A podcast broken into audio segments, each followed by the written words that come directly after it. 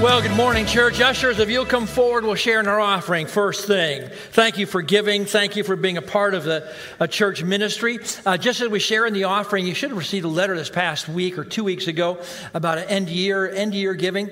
Uh, our church, like many other groups, are very dependent upon year end giving, as many people plan their giving for the end of the year and getting ready for the uh, taxes and all of those things. Um, if you received an envelope in the mail, by all means, if you can use that. Uh, also, as you got each door, there's an envelope there. I'm telling you this because there's no service next Sunday, as you might recall, which means that this is our last Sunday service in the, in the year. And so, as you're planning end year giving, be thinking about that. Uh, and of course, next week is Christmas Eve, and you received a Christmas Eve card when you came in, but a reminder that there are no services next Sunday morning. Everything will happen on Christmas Eve. And then also a reminder on New Year's Day, we'll have one service, 10 o'clock here at the Essex campus. So we'll have one service at 10 o'clock on Christmas Day, on New Year's Day, and that will be here. And hopefully you can be a part of uh, everything that's taking place. I'll come back to Christmas Eve in just a moment. Uh, one of the things you've noticed the announcement we have a blood drive coming up December 30th. Folks, there's an, a critical, critical need for blood donations right now, and hopefully you'll respond to that call. And I want you to know that when you respond, you're, you're helping in ways that perhaps you cannot see even in our own church family, we've got folks that are going through some medical issues right now that are in desperate need of blood and blood products. One of our children's workers, one of our faithful children's workers named Kathy, Kathy's going through a, a issue of blood cancer and constant transfusions. And one of the ways that you support people like her from our own fellowship is by donating blood. And we would love to see that, uh, the upcoming blood drive, we'd love to see it packed full with our people who are committing to those spots. So make a difference you really can make a difference. And please know, not only you're making difference in people's lives, but it, it, it's seen by the folks from the Red Cross when our church people show up it is noticed by them that the church is committed not just to being a little gathering of church people, but they give of themselves to other people. So if you can participate in, in that coming up on the 30th, by all means join in and participate and help out in any way that you can. Uh, uh, just a reminder for Christmas Eve. Uh, this is our last, last good week for the use of this card. You can use it after Christmas Eve, but it seems a little flat, just so you know. It's a Christmas Eve invite. I want to encourage you to again invite someone someone. In fact, knowing where we're heading on Christmas Eve, I want to challenge you. If you know someone, someone in your in your realm of uh, friends or family coworkers you know someone who in this past year has gone through something has gone through the unexpected have gone through some moment that they just never never could have seen it coming. I want you to invite them to come on christmas eve. We're going to talk about just those types of moments in our lives. And if you're thinking well i don't know anyone who's gone through that in this past year well then think about someone who might go through it this year. Duh, which means anyone. because any one of us are going to go through things that we just don't can't possibly see coming. So get ready for the coming year or look back in this past year with some encouragement. Uh, invite folks. You've heard me say it over and over again. You'd be amazed at who will say yes if you just invite them. You have all sorts of choices throughout the afternoon, uh, into the evening on our campus, on North Avenue campus, and you might be surprised in who just might say yes and decide to come with you. So hopefully you'll use Christmas Eve to continue to tell the story of Jesus. Now, this morning, we're going to continue. We're just one week away. We're one week away from Christmas. Doesn't seem possible for every child, of course. This is going to be one long week for every, every adult with children. It's going to go way too fast. You're going to run out of time. Um, but that's just the nature of the week. It's finally here. And we're going to continue our series. And it's a good thing Christmas is finally getting here because, man, we need a little Christmas. It is just a different culture today during the Christmas season. People seem to be happier, friendlier, more cordial. I mean, we could use a little Christmas all the time. And our theme that we're talking about is we need a little Christmas. And last week in our series, we talked about the fact that we look back in history, waiting for the moment when Jesus came into this world, we saw the picture that the world desperately needed Christmas. The world desperately needed a little Christmas. In fact, we said it this way the world didn't need a little Christmas, the world needed a lot of Christmas. The world was in such a dark place, it was all set up for the moment when Jesus would come into this world, when God would send his son. We talked about the fact that God had all the pieces set up, everything in place just perfectly for that moment. And we're going to continue in our theme this morning. Now, the book of Matthew begins by giving us the family tree of Jesus. It starts with Abraham. Matthew begins with Abraham and goes all the way through Mary and Joseph. And of course, Matthew was a good Jewish boy. Now remember, only two of the Gospels give us the story of the birth of Christ. Matthew's Gospel does, and Luke. Christmas Eve, we'll talk about Luke a little more. This morning, we're going to look at the story from Matthew. Mark and John don't pick up the story of Jesus until year 30 till Jesus is in his ministry years. Now, after the family tree, after the genealogy of Jesus, and I've preached on that through the years where Matthew gives the whole lineage of Jesus, after that, he, he begins with his story, but he begins with a statement that would kind of tell us as if he's asking, answering a question. He gives us the story of Jesus and he starts it as if he's an- actually answering somebody's question. You say, Well, what's the question? Well, just imagine if you're sitting down, you have a chance to sit down with Matthew. You've now heard the story of Jesus. You don't have all the parts, but you've heard enough. And you're sitting down with Matthew, and one of the things I think you might ask him would be this You know, what I'm trying to figure out so, how did Jesus come to be? How did the whole birth of Jesus come, you know, happen? How did, how did it come into an existence? And in fact, that's exactly the way Matthew starts. It's as if you're in a conversation or he's in a conversation, someone, and he answers the question because here's how he begins in Matthew chapter 1, verse 18. And this is how the birth of Jesus the Messiah came about. So it's just as if you're in a conversation and, so, and, I could hear him saying, Man, I'm glad you asked. Let me tell you, this is the way the birth of the Messiah came about. His mother Mary was pledged to be married to Joseph, but before they came together, she was found to be pregnant through the Holy Spirit. So Matthew starts right from the very beginning by letting us know that as a Jewish man himself, he believed that Jesus Christ was the Messiah. His opening statement is this is the story of how Jesus, the Messiah, the Messiah, the one that the Jews had been waiting for, longing for, and watching for for generations. He says this is how the birth of the Messiah came to be. Now, before we get into the text, into the story, let me give you some basic Bible knowledge. Hopefully, let me give you a couple nuggets here that when you walk out, you go, man, I didn't even know that, or I never really thought of that. I'm seeing it perhaps for the first time. So let me give you some Bible, Bible knowledge for a moment. So just stick with me. Now, I've read this myself and studied it, so it, didn't, it wasn't original me. But when I was reading it and reading other writers, you kind of go, oh man, that is incredibly insightful and helpful. So here you go. Now, the word Messiah is actually a Hebrew word. And the Greek equivalent of the word Messiah is what? Anybody know? Christ. The Greek equivalent of the Hebrew word Messiah is Christ. So it might surprise some of you to know that Christ was not Jesus' last name. He wasn't married to, he wasn't uh, born to, you know, Mary and Joseph Christ. Jesus Christ means Messiah. Now, Christ or the Christ is actually the Greek word for this Hebrew word Messiah.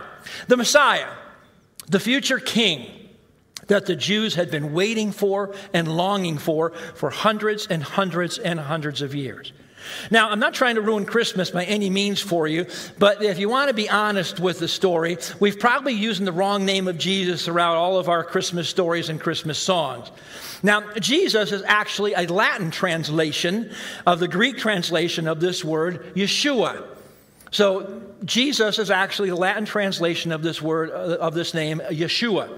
Now, some of you know that, some of you didn't, but some of you have been around for the church for a while know that we go back in time and look at the, the biblical name of Jesus, it would be Yeshua. In fact, some people who kind of arrive at that kind of like to let the people know that you know that, and sometimes even a little arrogance. Through the years, you know, I've been talking to people and I say, Oh, Jesus Christ. I go, Well, I think you mean Yeshua?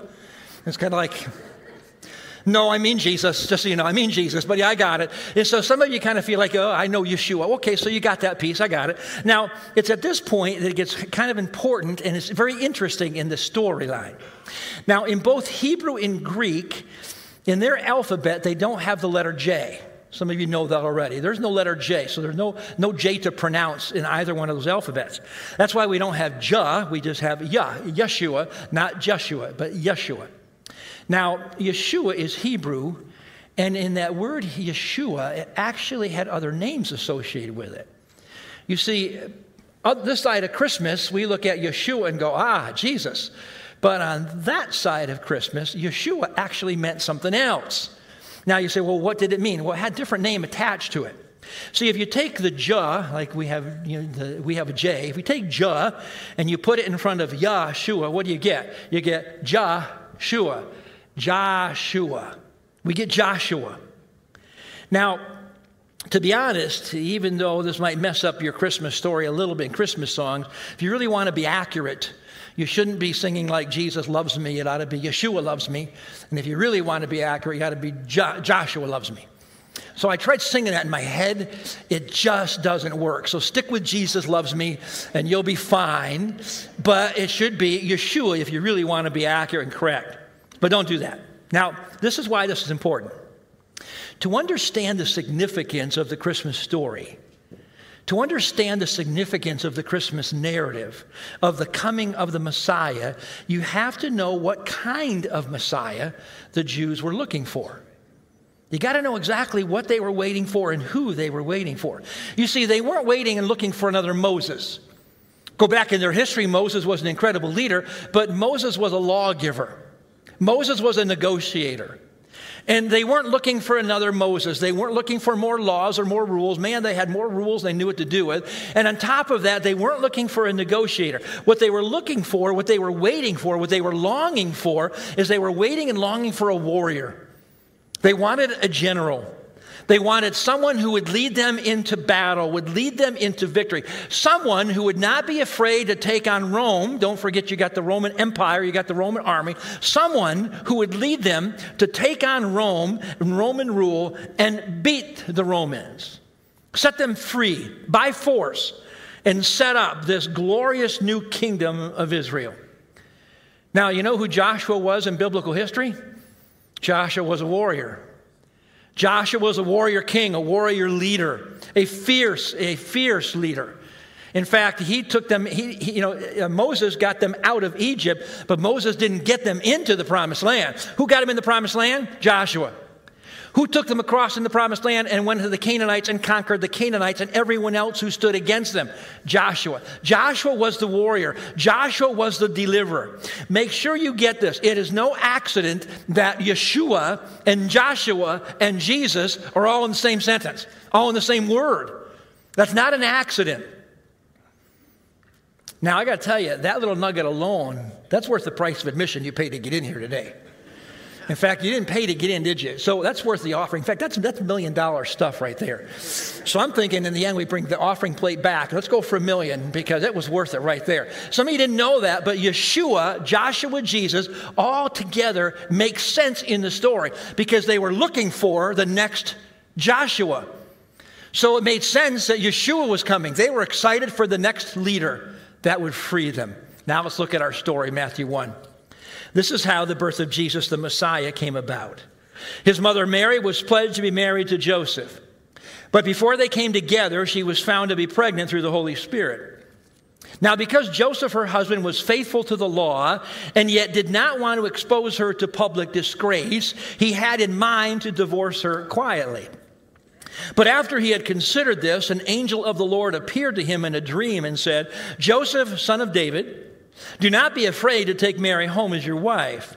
Because what is conceived in her is from the Holy Spirit. She will give birth to a son, and you are to give him the name Jesus, because he will save his people from their sins.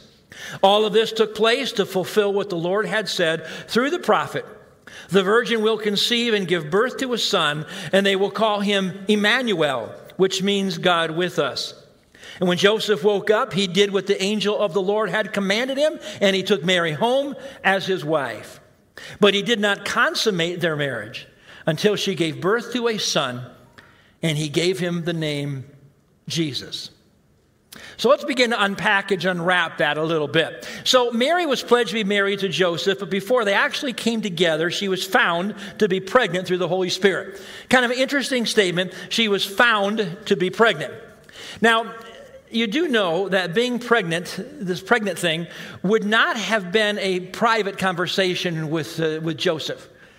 You know, it, we think in our terms today, you have a young couple and they're dating and they had sex, and all of a sudden there's a, a, a, suspected pregnancy, and there'd be a private conversation between the couple. If you know something about the history and the context, chances are very, very good that there was not a private con, uh, conversation about this between Mary and Joseph. In fact, what's most likely is that Mary's family knew she was pregnant, and Joseph's family probably knew that she was pregnant before Joseph got brought into the conversation conversation. I'll explain why in just a moment. Now, they were pledged to be married. And if you've been in the church for any length of time through the years, you would know this piece of the story. In that culture, a young boy and a young girl were pledged to be married together. The marriage was prearranged, which means that at the age of 10, 11, 12, 13, 14, 15, anywhere in that, in that age frame, a young boy, young girl would be pledged together to be married. A commitment would be made. Uh, if a kid got 16 or 17, not pledged to be married, you know, something wasn't quite right there because it would typically happen very, very much younger. So, between then, when they were pledged to be married and when they were actually married, would be anywhere from a year to three to four, five years. You say, well, what's, you know, what would determine the amount of years? Well, it would determine on the age. If we're talking about a very young girl and boy being pledged to marry, it would probably be four or five years before the marriage took place. If they were a little older, it would be a shorter period of time. But it would be at least a year, and if not longer, between when they were pledged and committed to the fact that they were actually married. Now, as many of you might know, in the Jewish culture at that time, pledged to be married was as good as married as far as the commitment. Neither party, groom or bride, could say, ah, I don't want to get married and just call it off. Doesn't work like it does here today. You return the ring, have a nice conversation, say, ah, now we're done with this. Doesn't happen. In that culture, they had to go through the whole legal process to get a divorce because they were committed to be married together. So during this time, Mary is found to be pregnant. Now, again, I put in context for you there was no pregnancy test, no prenatal meetings with the doctor. Chances are good she's showing chances are good her body has changed and she's showing. She got a baby bump and you can't explain that right away. And yet she can explain it. So the moment comes to explain what's taking place. And as I said, chances are good that Mary's family found out before Joseph and perhaps Joseph's family found out before him because here's how it would work. During that time of being pledged to be married, at some point in time, not right away, but at some point in time, the bride would actually move into the groom's house and family with his family. So, months to a year before the actual wedding, the, the bride would actually move in and live with the groom's family and groom's parents. So, if she's pregnant, found out to be pregnant, chances are good that they might know, and in conversation with her own family, they might know before Joseph gets brought into the conversation. Now, in a previous generation, so, not too far before this, this moment in time in history, if a young girl such as Mary was found to be pregnant, who was engaged and pregnant from someone else's child, in a previous generation, you know what the punishment would be? She'd be stoned. Previous generation, she'd be stoned. But man, they're very advanced now, and so they don't stone them. So that's off the table. So jo- Joseph isn't thinking about that, but he still has to make a decision. And, and while he's thinking about what to do in this moment, because the law gives him options, while he's thinking what to do, there's another piece to this puzzle that comes in, and that is his fiance has one crazy story. It'd be a lot easier if she was just pregnant and she could tell you the guy that got her pregnant. But in this case, he's got a, she's got one crazy story. And imagine how the story goes when Mary tells her family, I need to tell you, mom and dad, that I'm pregnant. And I can see mom and dad going, Oh, I can't believe it. Who's the boy? What one of these crazy boys in this dumb village of ours have done this thing? And she goes, Oh, no, no, it's not a boy. God did it. oh, thank you, honey. That helps with the story to the neighbors. We'll just tell them that you didn't sleep with anyone, but God did this thing. So it's a crazy story, right? I mean, it's, a, it's just one nuts of a story. So you've got Joseph in the middle of this thing, finds out she's pregnant, and as she's telling him she's pregnant, she's telling him the same story. And by the way, there's no guy, I'm pregnant because of the Holy Spirit. So Joseph's got his hands full here. He's in a real spot, and you get some great insights into him. He's in a real spot. I mean, he's got this crazy fiance with a crazy story. And the law told him what to do. And don't forget, it said that Joseph was faithful to the law. So the law was very specific, and the law said that such a woman should be put to public shame. Such a woman who would do this would need to be made a public spectacle. She would need to be confronted. Joseph was, didn't have to marry her. He could, but everyone would say, But why would you? Why would you marry someone who's been unfaithful to you even before the marriage? But on top of that, he was instructed by the law to make her a public example of this kind of behavior being wrong. So nothing about the guy, just the girl. So Joseph is struggling. He's not going to marry her, but he doesn't want to do what the law says and the law says to expose her to public disgrace. So he's kind of in a spot here. He doesn't really want to marry her, that's not the plan, but he also doesn't want to expose her to public disgrace. So this guy's got a heart. And if you think about it, what he's struggling with is a struggle that we oftentimes will have. His struggle is do I go with law? Do I go with mercy?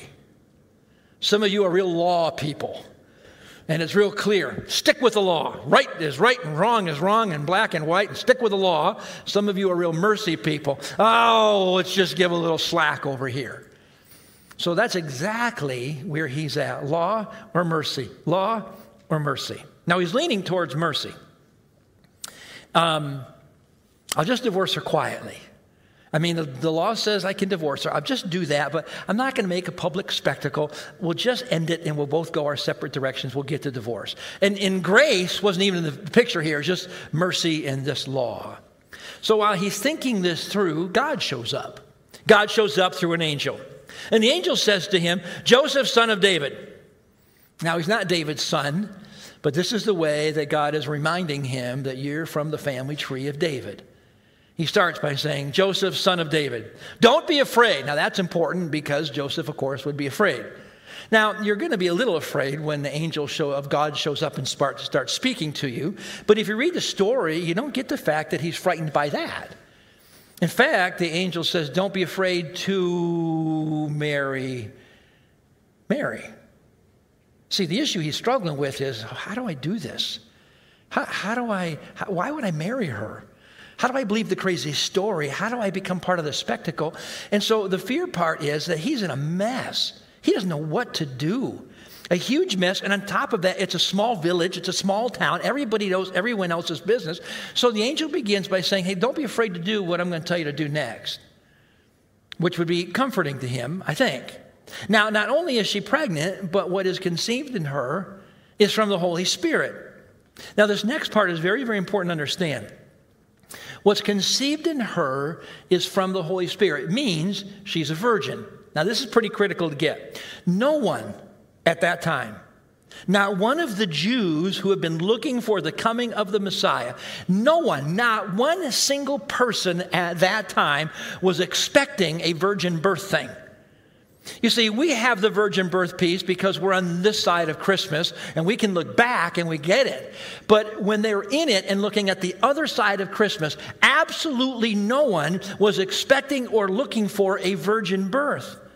The verse that Matthew quoted was from Isaiah, and Isaiah said this that a virgin will have a baby and you'll call him Emmanuel, which means God with us. You say, well, right there, he says virgin.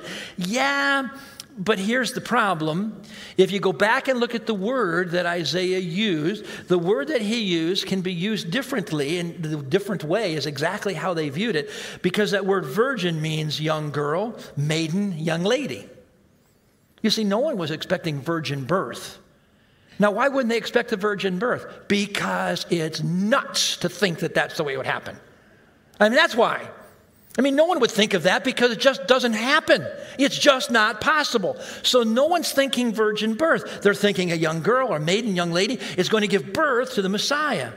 So in Jewish culture, no one was expecting a virgin birth.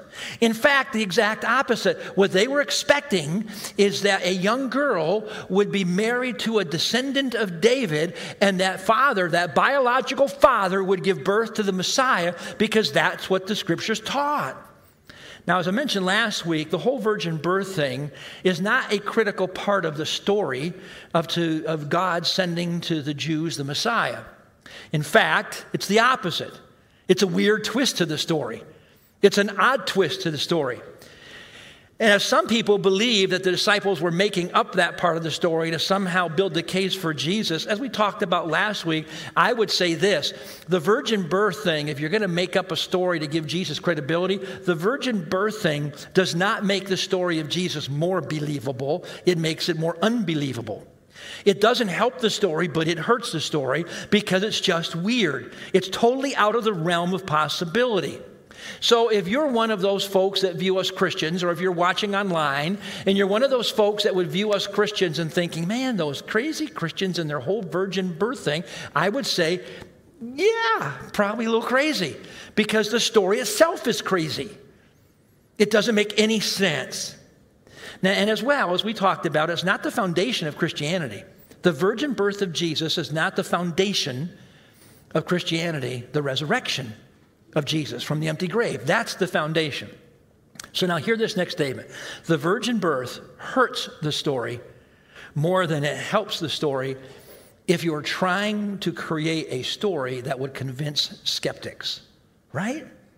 So if you give me the job, Scott, create a story about how Jesus came into the world that would actually take skeptics and have them buy in. If you ask me to do that, or if I ask you to do that, are you going to create a story of a virgin birth? Does that help any skeptic buy in? No, it doesn't. See, it doesn't make any sense unless, unless it's true. So the so now picture this. So the angel appears to Mary. You're going to have a son, conceived by the Holy Spirit. To Joseph, don't be afraid to take Mary as your wife. She, you're going to have a son. She's going to give birth to a son, and you're going to give him the name. What name? Jesus, Yeshua, Joshua.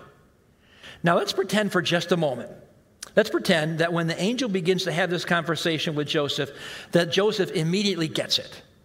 Let's just pretend for a moment that all of a sudden the light comes on. Joseph gets all of the thousands of years of history, gets the story of Abraham. He gets it all. And so all of a sudden the light comes on and he's totally engaged with the angel. So here's how the conversation might go in that case.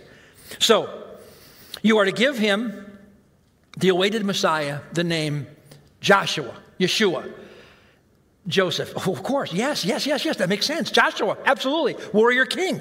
We've been waiting for the warrior king. That's exactly what we need because for hundreds of years we've been under oppression. We've been under oppression by the Assyrians and the Babylonians and the Persians and the Greeks. Now Rome's got us oppressed. Absolutely. Angel trying to finish the sentence. Yeah, but listen, he's going to save his people. Of course he is. Of course he's going to save his people. Yes, yes, yes, yes. That's exactly what Joshua did. Joshua saved the people. Joshua came and conquered. Joshua Joshua took the people, the God's people, into the land of Canaan. He killed all of the Canaanites, all the oppressors. Yes, exactly. We know the story of Joshua, angel. Yeah, yeah, yeah. No. But he came to save his people from, yes, yes, I know, I know, I know.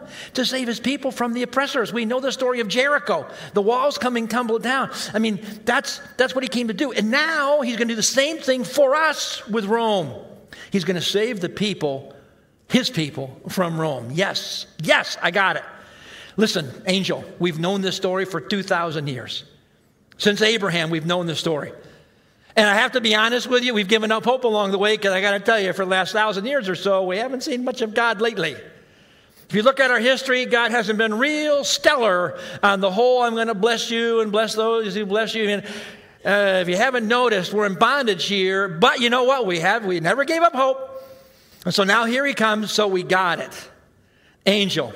Then I finish the sentence, please. He's coming to save his people from their sins. Come again? Their sins. Sins. Sins. I have to tell you, that is not in my list of felt needs. I don't, I don't have this thing inside like, oh, what I really need is someone to save me from my sins. I, Angel, I got to tell you, there's so many other things. If you look at the hierarchy of needs, I mean, just run through them with you real quick, Angel, because maybe you don't, you're not aware of some of the psychological research that we've done here on earth. But let me tell you something. There's a hierarchy of needs, and if you take a look at it, sin's not on, in the hierarchy. I mean, what we need to exist, we need, we need our, our basic needs are physiological. I mean, we need to have a roof over our heads. We need food. We need water. And once that's met, then we need safety and security. We need to know that we're not going to be killed or attacked. And once we're safe, we need to have a sense of community and belonging. We're wired that way. And once we have a community in that kind of sense, then we need to know that we can be somebody. We need to know that we can be all that we can be. We need esteem and respect. So, if you look at all that and this need to succeed, and you look at the hierarchy of needs that we have, did you notice that saved from sins aren't on the list? It's not a felt need. Now, that's what all the experts tell us, Angel, but you may have missed that. And, Mr. Angel, did you happen to notice that there's no sin there? But part of that is because when maybe you're coming to talk to me, maybe you missed the fact that we have this huge thing called the temple. And see, we have all these rules, and the temple is put up to take care of sin.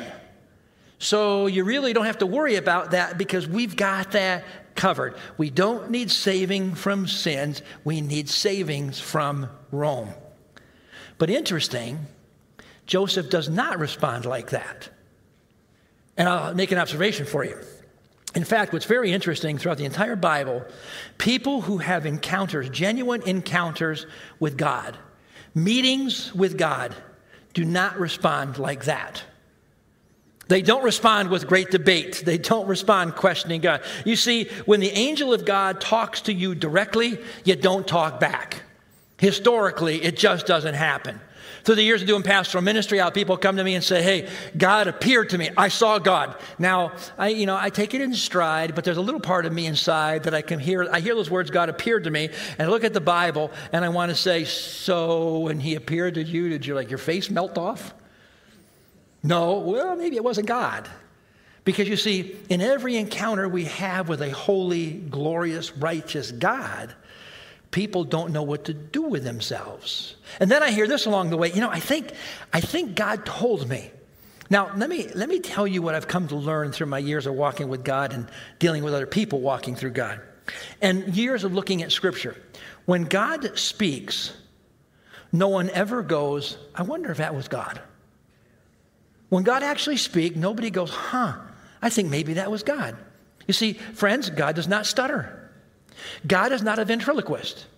God does not have great fun throwing his voice in one direction to make you look in the other direction to think, wonder if that was God or not. That's not how God works. God does not play hide and seek with his people. God does not say, I have a plan, but I'm not going to tell you. I'm going to give you all these clues that you have to figure out, and maybe you'll get it right, but maybe you won't. That's not how God works. You see, when God decides to communicate with us, I'll use me. I won't put you in this boat. When God decides to communicate with me, I know it's Him. Now you. And when God decides to communicate with you, you will know that it's Him. He speaks in terms that I clearly understand. And when He's done, I know exactly what it is I'm supposed to do. I'll give you an instance in our lives. One time in my life, I can say maybe two, but one without any hesitation or clarity. One time in my life, in our lives, in our lives, have we heard God speak very clearly. It was 35 years ago. Uh, not quite, but pretty close. 35 years ago, we were on a plane. The plane landed. We were coming from Detroit, Michigan, and we were landing in Hartford, Connecticut. We were on that plane landing in Hartford, Connecticut, because we were asked to go look at a church in Norwich, Connecticut, to consider being their pastor. We were asked to candidate at that church to be the pastor. We knew God was moving us. We didn't know exactly where. So we're on the plane, myself, Diane, and our youngest daughter, Dana. So we landed. Friends, listen. The moment the tires hit the tarmac, landing, as soon as it hit, as clearly as you hear my voice, I heard, No, not here. And I knew that it was not here, as in this was not the place. Not here. Hmm. We're taxiing, people waiting for us. It's a Wednesday. They got a whole week planned for us to be there and candidate and preach and all those things. And I just heard God say, No, not here. And I didn't doubt that I had heard God say, No, not here. It wasn't the guy behind me. God spoke. So I said to Diane at one point, We're still taxing. I go, You know what? We're not supposed to be here. She said, Why? I said, Well, because God just told me. She goes, Oh, good. I thought it was just me. I got to tell you, it doesn't happen very often, but it happened that day. We've got five minutes until we pull up to the gate to figure out what we're going to tell with these people who are waiting for us to talk to us about being their pastor when we know we're not supposed to be there. And admittedly, part of my mind's going, well, then why on earth didn't you tell me this before I got on the plane? right? I mean, we had a sick child at home. We had all sorts of stuff we had to get in place. This was not an easy trip. I'm thinking, God, all you got to do the night before is say, don't go. And I get up and go, great. I didn't want to go anyway. But I'm on the plane and I'm landed, and now you tell us? And so when we get a quiet moment, we get to the place we're staying and we have a conversation. And I go, So what are you, you going to do? I'm going, What do you mean, what am I going to do? Know, what are we going to do? Yeah, but it's you. What are you going to do? What are you going to say?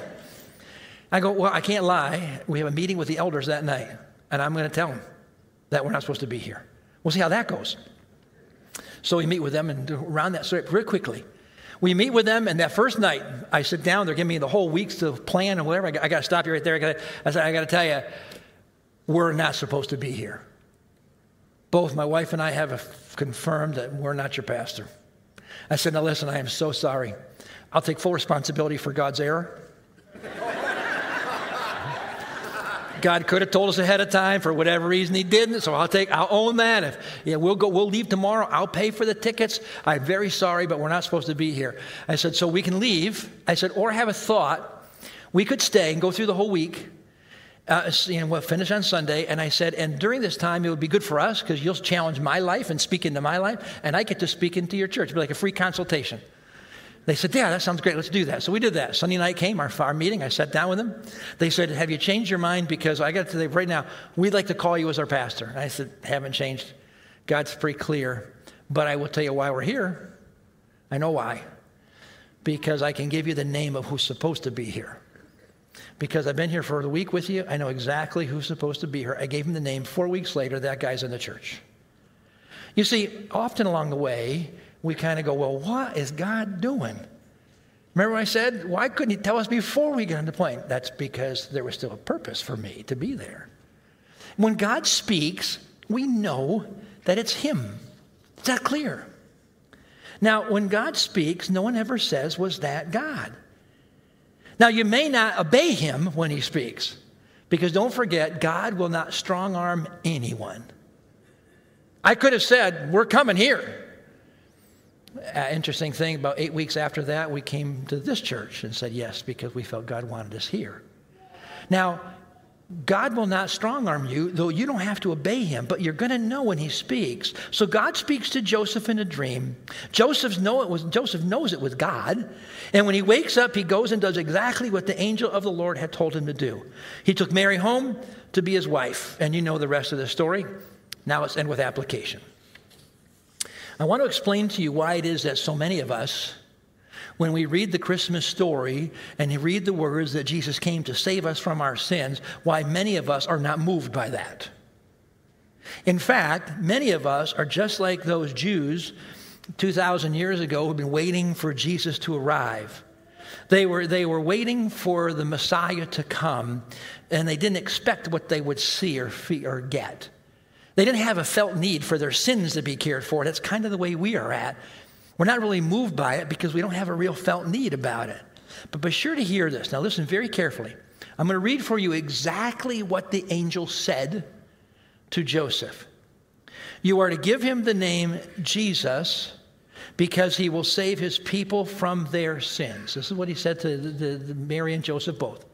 You are to give him the name Jesus because he will save his people from their sins. But this is how we hear it. You are to give him the name Jesus because he will forgive his people of their sins. Now, some of you didn't even catch the change because many of us completely and quickly interchange save and forgive. What I read, what the angel said is he's going to save his people from their sins. And what many of us interject is the word forgive his people of their sins. And most of us would go, Well, is that, isn't that okay? Isn't that good? Please know, be very careful that you do not reduce the Christmas story to the story of forgiveness. For if you reduce the Christmas story to the story of forgiveness, you don't know it, but you set yourself up for a lifetime of repeated failure. Now, let me explain this. When I was studying this week and was reading some of these things, man, it just hit me that I, I got to make this so clear for some of you because some of you today will be the day where you're set free. Do not reduce the Christmas story to the story of forgiveness. And it kind of goes like this. You see, for so many people, their whole religious life, their whole religious experience goes something like this. Well, nobody's perfect, I mean, we try, but nobody's perfect. Certainly, I'm not perfect. So, oops, I just sinned, but God forgives. And then, oops, I sin again, and for God forgives. And oops, I sinned again, and God forgives. Because you know we're not perfect. I try, but I have my error. You have your oops, sinned again, God will forgive. Our whole Christian experience is a thought process that says, I just can't help it because we're not perfect. And so, oops, there I go again, and God will forgive. Now, please know God will forgive. It's a wonderful thing. But that's not the message of Christmas.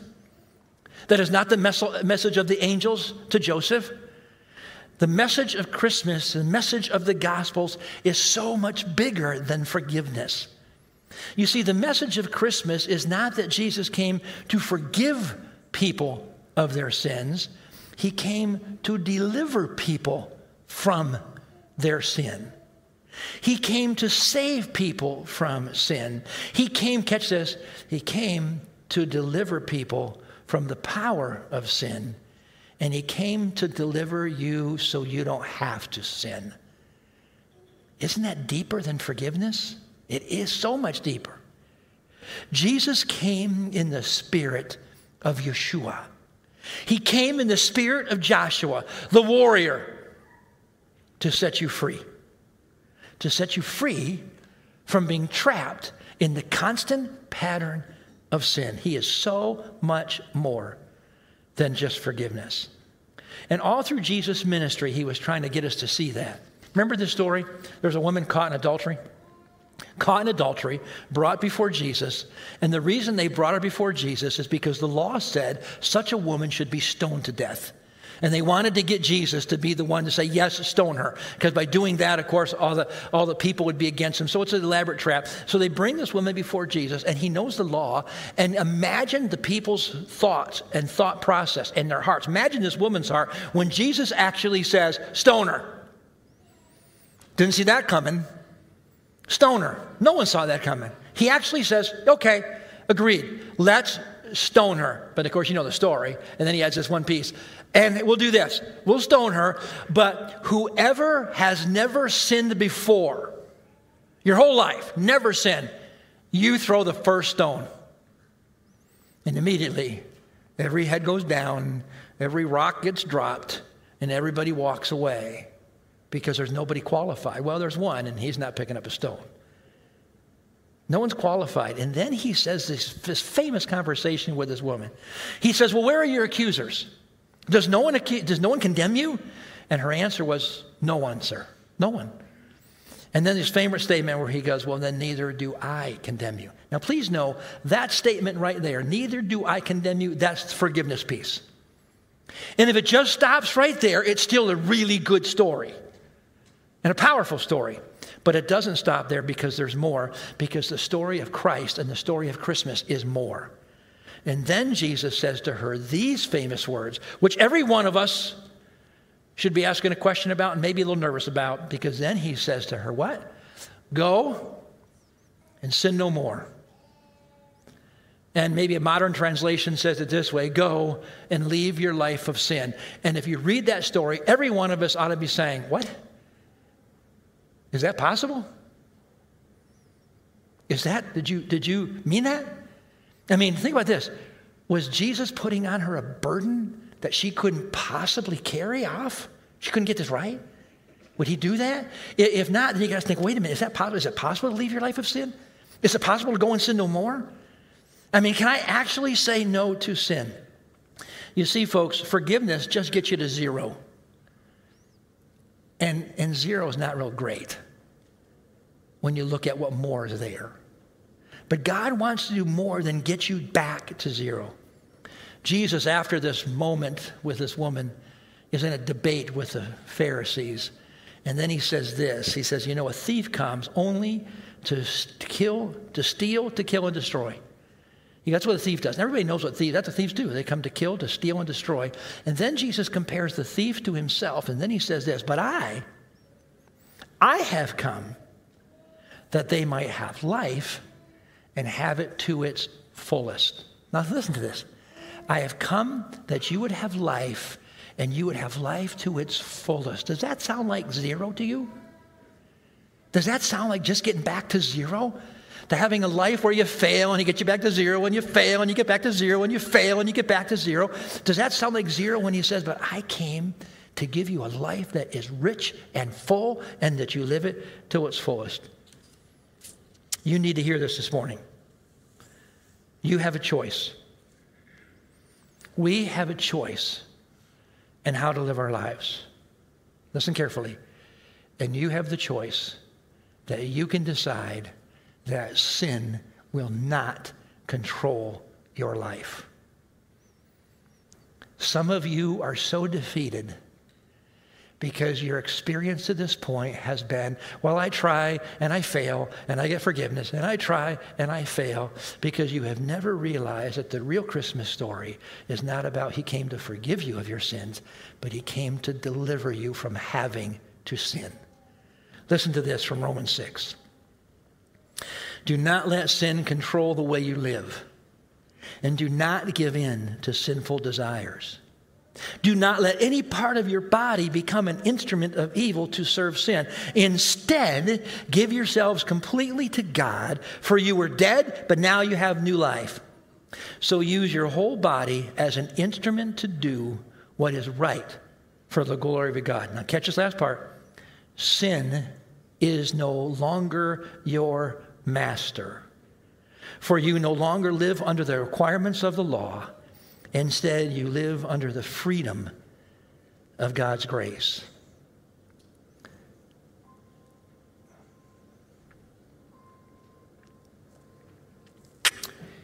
If you are a follower of Jesus Christ, when you gave your life to Christ, when you invited Jesus Christ to be your Savior, not the Savior of the world, but your Savior, immediately your sin was taken away and forgiven. I mean, that's a great story all by itself.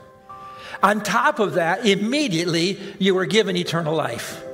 Immediately, your place in heaven is secure. Man, that's a great story. But there's more. And some of us have missed the more. The more is in that moment when you said yes to Jesus, you were given the power to be free from the power and the bondage of sin. Not just forgiveness, freedom. This is the message of the gospel. This is the message of Christianity. This is the message of Christmas that with Christ, you have a new master. In just a moment, I'm going to invite you, if you're so inclined, and for some of you, it will be a turning point day. Some of you might want to go through motions, but I want to go through motions. But for some of you, it'll be a real deal moment here. For some of you, it will be a turning point. If you're a Christian, and it seems to you that your religious experience has been what I talked about earlier, where you go through this life, well, I try and I fail and I forgive, and I try and I fail and I forgive. And that feels like the pattern of your life, then maybe you need to hear this. In fact, I believe, I had this great moment in, my, in worship about three in the morning when I was working on my sermon. I believe some of you are here today purpose by God to hear this next statement. That demon that you battle in your life, it's not your master. The lust that you battle, some of you guys, the lust that you battle, it is not your master. Anger and bitterness, it's not your master. Alcohol, it's not your master lack of self control in whatever area of your life, it is not your master. Drugs, prescription drugs, not your master. Eating disorder, not your master. Jealousy, it's not your master. That habit that you can't break, it is not your master. That sickness, that disease that you're battling right now, the doctor's going, Boy, I don't have an answer for it. Even if there's not a good answer for the doctor, it is not your master. Some of you, anger problems, and you would say, Oh, I just can't help it. It's not your master. Self destructive lifestyle, it's not your master. The need for approval from other people that takes you down any path just to get their approval, it's not your master. This is your moment. This is your Christmas message that He came to save you from your sin to deliver you from that feeling that you just can't help it. You're trapped and you're caught. If Jesus were here in person today, I think he would say this You get to decide, but I need you to know you do not have to live as if sin or something else is your master.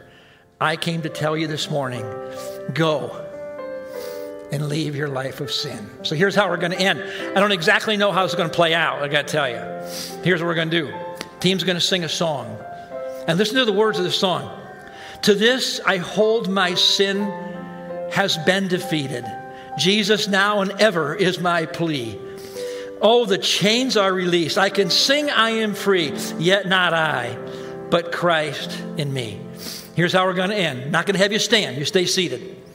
And for some of you, you're getting for the first time that you can win. You don't have to go through the pattern, and that you have a new master. And if you're making that discovery, and today you want to make a statement that says, you know what? I follow him. No longer will this thing be my master. Then, as they're singing, you stand up where you're at. I'll tell you right now, whoever goes first, you're going to stand by yourself for a little bit. And whoever else might stand, you might be standing all by yourself the rest of the room. And you say, Well, I don't think I like that. Oh, well. Because you know, the whole rest of us aren't fighting your battle, we're fighting our own battle. So if you want to win your battle, here's your moment to say to God, I'm standing up because you're my master now. And then in a minute, I'll call us all to stand because it's a song that begs to be sung. But today could be a turning moment for you.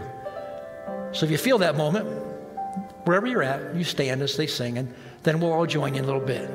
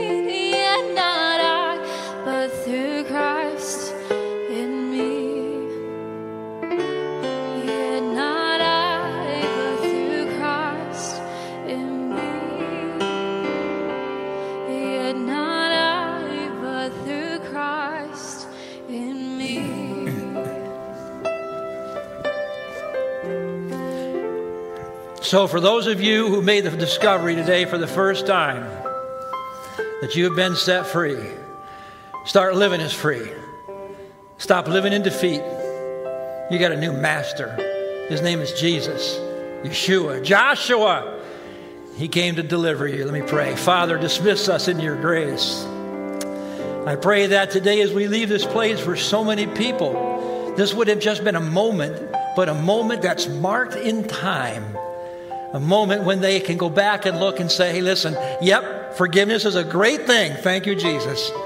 But more importantly, I am no longer a slave to that which controls me. I belong to Jesus.